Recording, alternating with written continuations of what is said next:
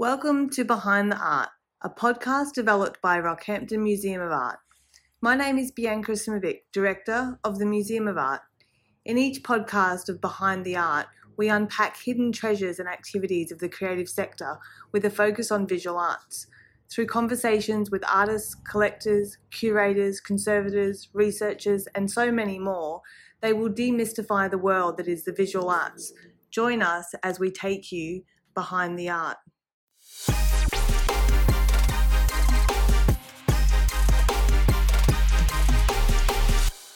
Artist Talk with Peter Lloyd. On today's podcast, we introduce you to Peter Lloyd. Peter describes herself as a bricoleur, a Jill of all trades. She's a visual artist, storyteller, hunter and gatherer, seeker of the curious, and lover of the unwanted and broken. Recycling, remaking, and reusing a diverse range of items, she restores and restories them as part of her art process. Peter completed a Diploma of Visual Art in 2007, majoring in printmaking. She teaches classes in printmaking and book arts at her studio in central Queensland and various centres around Australia. Peter has coordinated several national and international collaborations featuring books and postcards. Born in Mildura, Peter now lives with her husband Bruce in their own built mud brick home on the Capricorn coast. Throughout the next half hour, Peter will take you through the magic and the process of assemblage art, stepping you through her process of creating shadow boxes, box diaries, and shrines. Learn a little more about the range of mediums Peter uses in her artworks and discover the artist Peter Lloyd. Well, good morning, everyone. Thank you so much for coming. I have prepared some things to talk about. And I'll talk a little bit about myself, my background, I guess, and how I've, I guess, fallen in love with doing art. And also, then there's going to be some chance for everybody here, if they wish to, I'm not forcing anyone to, but to participate with some found objects as I step you through how I process things through, I guess, as a found object artist. So, yeah, up to you if you want to be a part of it or not. Um, as just some of the, I suppose, things that have influenced me over my life. As a young girl, I was always picking up things. Didn't matter where I went, the beach, the country, shops, anywhere.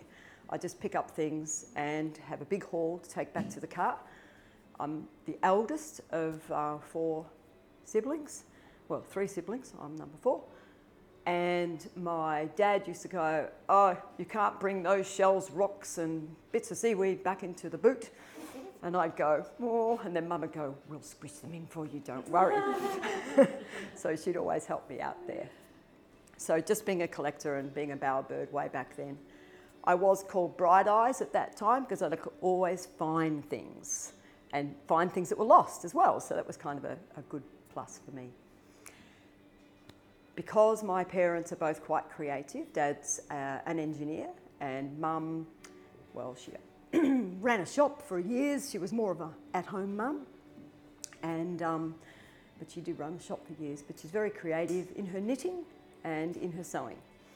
So as a young girl growing up in Melbourne, which is very cold and rains a lot, the um, useful box that my mum always had up in the hall cupboard always came in useful. So when it rained, it came down a big box full of fabrics, crayons, just bits and pieces, really, sort of a bits and pieces box. So I was always making collages when I was a young girl. Then there was my grandparents, especially on my mum's side, her parents. So grandpa had a shed. So this shed was just not a very big shed. It was probably only about a quarter of this room. But in that shed there was tools and there was bits of metal and bits of string and stuff. And if you went to visit grandma and grandpa, and you needed something like, I'd like to do some painting. We don't have a paintbrush. Okay, says Grandpa. So into the shed he goes, and into the shed I'd trundle, gets a bit of flat metal, some hair from a horsehair uh, sofa, and makes me a paintbrush, sort of a flat handle. It's gorgeous paintbrush. Made me cricket stumps and a cricket bat, so I wanted to play cricket. So Grandpa could always make things, and he always had things in his shed. So kind of like an Aladdin's cave for me. And it smelt good, kind of oily but dusty, but you know, sawdusty and everything. So I guess that sort of was in my veins already. Grandma was a great gardener. I don't say I'm a great gardener. I do like getting into the garden, and I think most creative people quite like gardening. Most. uh, the other influences that I've had is when I was in primary school, right from prep. They called it the bubs when you were in Victoria. Uh, so I'm probably about five, I guess. My first teacher, Mrs. Robotham, still remember the name, such a different name she saw one of my drawings and just said to me, Peter, you're going to grow up and do something really creative. I'm like, mm, okay. So I don't know. Did she put that suggestion in my head and thus I followed that? Or was I already creative, but probably just like every five year old is? Because I think that most young people are very creative in what they do. The way they draw until they get to a certain age where they start to be uh, more down on what they're doing and more comparing what they do with other people's of what they do. So who knows? But that might have been the thing that sort of led me towards doing things a little bit creatively. Um, of course, I always got excited when school would give me a project to do. Like everyone's got a project, here's your piece of project paper, and you've got to do it on this topic. So that used to be a very exciting thing for me to do. And I used to not just draw, but obviously do text, but also collage. And I think that was a little different to some of the other kids who maybe just did some drawings. So I guess that's where that background comes from. Then as I got older, I only I left school in Form 4, which is about a year 10 level, I think, here. And because I was failing at maths, but I was doing well in everything else. Great in art too, of course, and English and things like that. But my dad, as I might have mentioned before, he's an engineer and he had his own business and he said, Oh, you failed at maths and you know, women aren't doing anything, you know, you're just going to get married and have kids. And this was his sort of old fashioned way of thinking. So you can come and work for me and my business and do maths. so that's what I got to do. So I became a draftswoman and surveyor. And I really did enjoy that because it wasn't always in the office, it was out sometimes in the paddocks with the cows and you know with the staff and doing all that sort of stuff. Then coming back into the office and plotting the plans up. And I'm quite a neat handwriter, and I got even better because when you're a tracer and you're doing plans that councils have to read, everything has to be pretty neat. So that probably also, I guess, gave me another sort of feather to, towards what I like to do. I am a Virgo and I do like to do things in a Virgo way, I say sometimes, but other times, really, I'm quite messy. Things don't, have to be perfect. And I think that's why found object art absolutely appeals to me. So now I'm going to talk about found objects. I do, I'll just quickly talk about other things. You're probably seeing some slides up there. I do collage as well, which I think is a little like found object art, except mainly working more flat, but where you have to, to pile of papers or you, um, whatever you're going to use in your collage where you are looking at how things work together. You're auditioning things before you put them down, and a little bit like that with found object art too. There is some auditioning going on with the objects and what they're going to create. There's more than just auditioning, I find, with found objects. So, found objects, probably being the bowerbird, I already had a big collection of things. And once I started to realise that this can be an art form, I started to really um, collect more objects. it's my excuse anyway, and put them together in um, an assemblage or assemblages. I brought a few in so you can see them more in the three dimensional. Uh, I don't work with always new things, so the two white ones there are iPad boxes that I've covered in foam core and then covered as well in rice papers. Uh, this is a found box on this side here, and the other one's a cigar box. Um, there's boxes that cutlery come in, boxes that glasses come in. So any sort of a box or vessel form um, is fair game for me to put things into. Nothing has to be new. I sometimes create my own boxes as well. So there's a box over here that has a lid on it that's all created from bookboard and the lid itself is actually a collagraph that I had printed. several times for a CPI printmakers exhibition, and it was just too good to not use as something. And since the box was about crocodiles, that became the lid for the box. So creating a box is something that I quite like to do, but finding a box to put things in is also something that I really like to do. So what I was going to say too is because I went to TAFE and I loved that. I was so lucky to go and do a diploma at TAFE. I, you know, I think other people here have definitely gone to TAFE or maybe done a course at TAFE. So if you get a chance to do it, because they're great down there.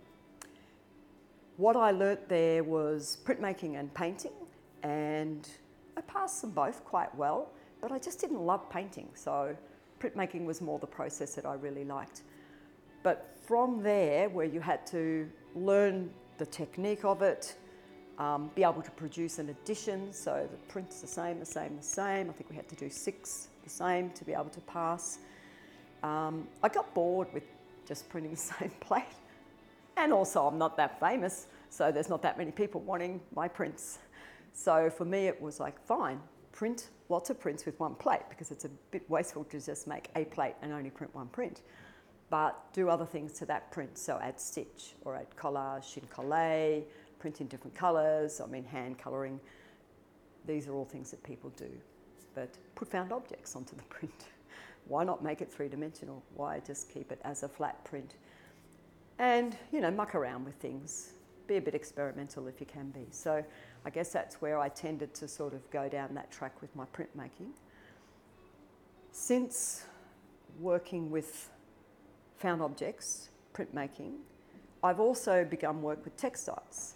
And that seems to have been the last mm, couple of years nearly now, I think. I've been developing a lot of textile work. Now, this is nothing perfect. Um, I don't want it to be perfect, actually. So, we're not talking about cutting things in the um, patterns or quilt making, which I admire, but am not going to do. I leave that to other people. It's really putting things together that are, once again, almost found fabrics, found textiles. Some new, but some died, some rusted, um, more destroyed or buried in the garden. I've been known to do that as well and let things eat it. So that's been my passion more of late, I guess, is developing textile works. That probably came a little bit from some workshops that I did with a couple of textile artists. So Jette Clover, who's somebody that I really admire, and that's spelled J E T T E. Clover, just Clover. She's an artist from Belgium. And there's also Kaz Holmes, who is an artist in the United Kingdom. So I've done some workshops with both of them. They're fabulous artists and fabulous ladies who do sometimes quite large works, especially Jette.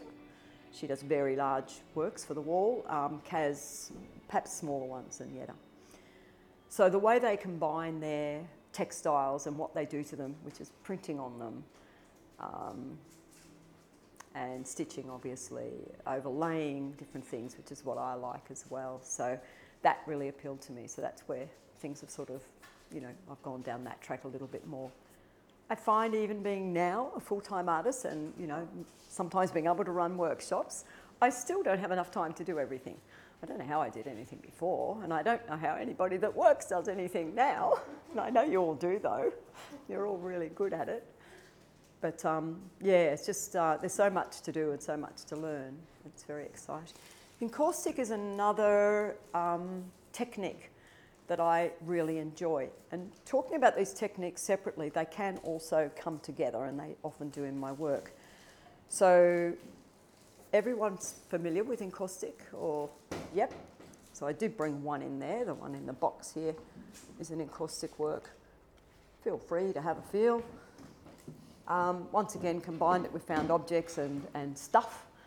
And it's on, it's either on bookboard, that one, or it's on mat board but you can do it on actual timber board as well. So encaustic is a beautiful technique because once again you can layer things, something that I enjoy. I'm not a painter in encaustic. There are people who paint with encaustic and so they have coloured encaustic pans just like people who paint with acrylics or oils have. And I'm just not into that. If I'm going to colour anything, I'm going to use pan pastels or oil colour rubbed on and I'm going to incise in. So I guess that's just more my style, as it is other people's as well. I also like working with plaster and encaustic. Plaster takes encaustic so beautifully, and it's nice to work three dimensionally and decide if your container holds things or doesn't hold things, is, is an empty space. Okay, so the other thing that I really like to do is artist books. So I bought a couple of them in as well. A lot of things can be called an artist book, so that one's more of a book book. You can see it's got a spine, it's got pages that open out. This one's a concertina one that opens out. This can be called an artist book as well because it also can be read opening out, but also an artist book.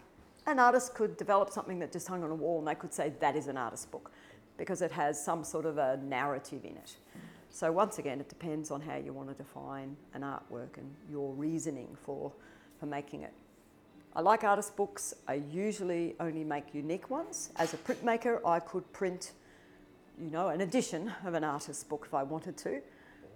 But yeah, I don't choose to do that for the same reasons as I didn't want to edition um, my, my prints, my 2D prints either. So I like the uniqueness of a one off type of book. Having said that, I've made, say, a lot of artist books in a, a, series of works that I did called the Crocodile series. And I just got mad about crocodiles and made lots of different books and stories about crocodiles.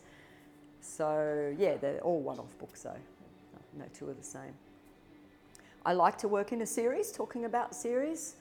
So, of late, I've worked in series to do with memory, memory loss, my mum has Alzheimer's, so that seems to be a topical thing for me, and I guess sometimes it's working through those sorts of things within yourself, but also learning more about the uh, issues surrounding at least Alzheimer's memory loss. There's a lots of different types of memory loss, as we all know, but also my work has always been about a narrative of something.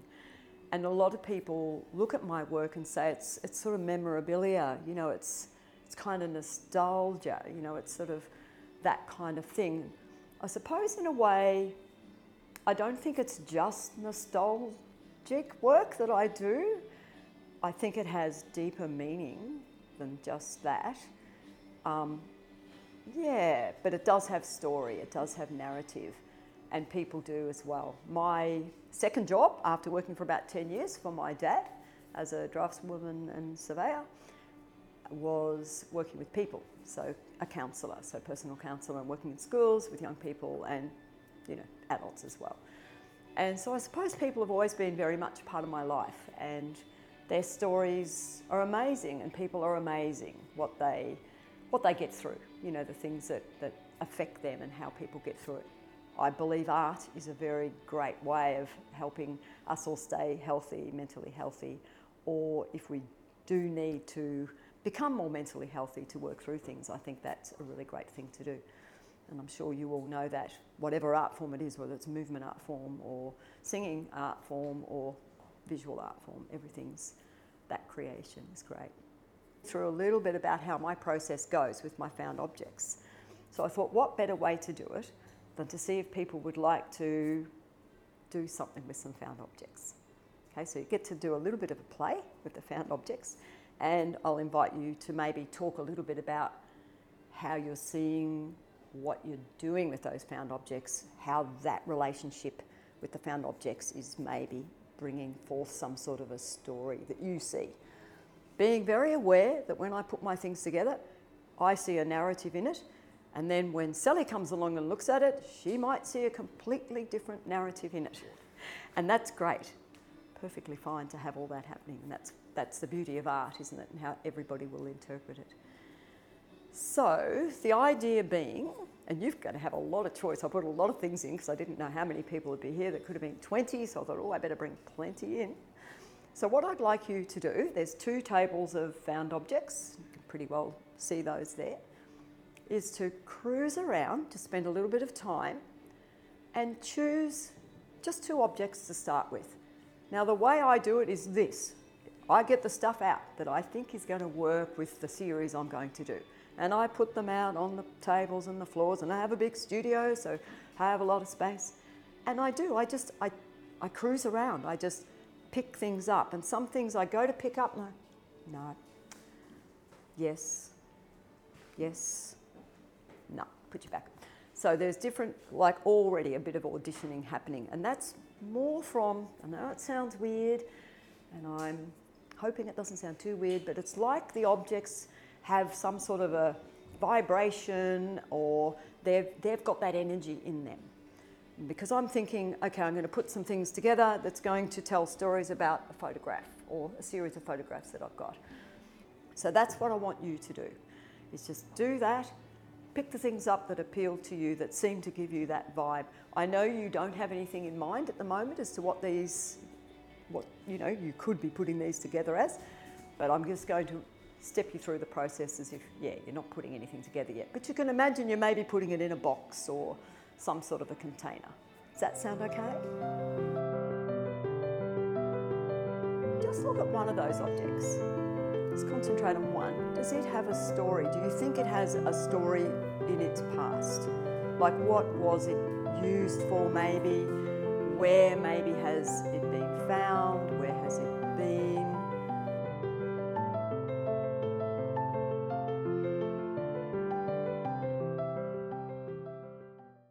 So, does the story change when you put your objects together?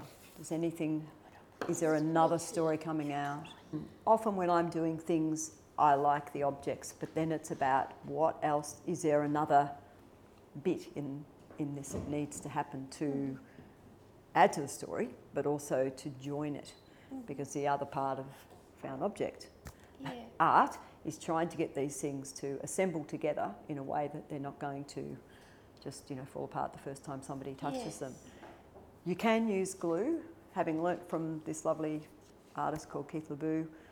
I call him No Glue Lo Bue because he does not like glue, um, but he does use something sometimes, some glue.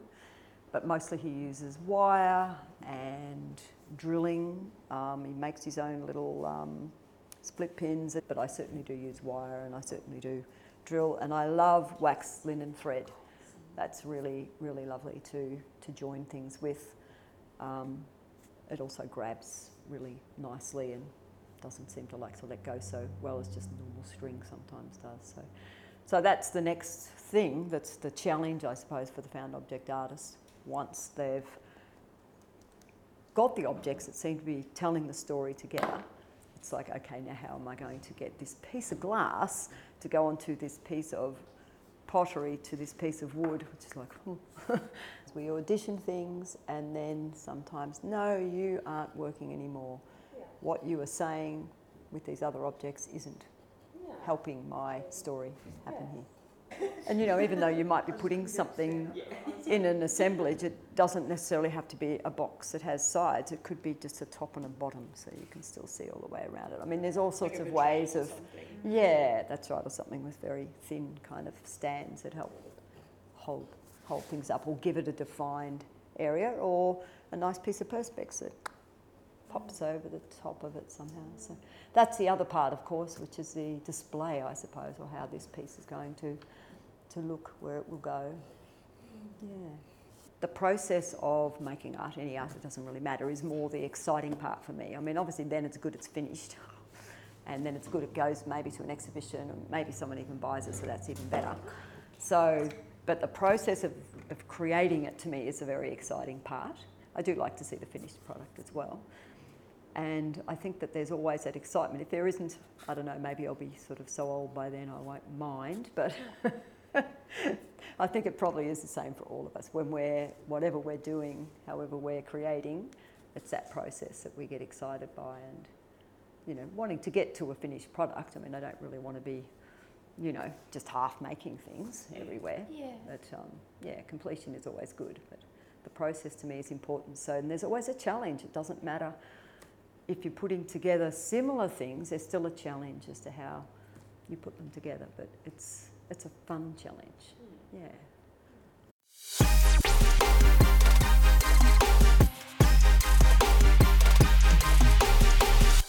Thanks for joining us for our podcast, Art Behind the Scenes. Tune in next time as we explore more things to unpack about the secrets of the art world with a focus on the visual arts. Stay connected with us via our social channels. We'll see you next time.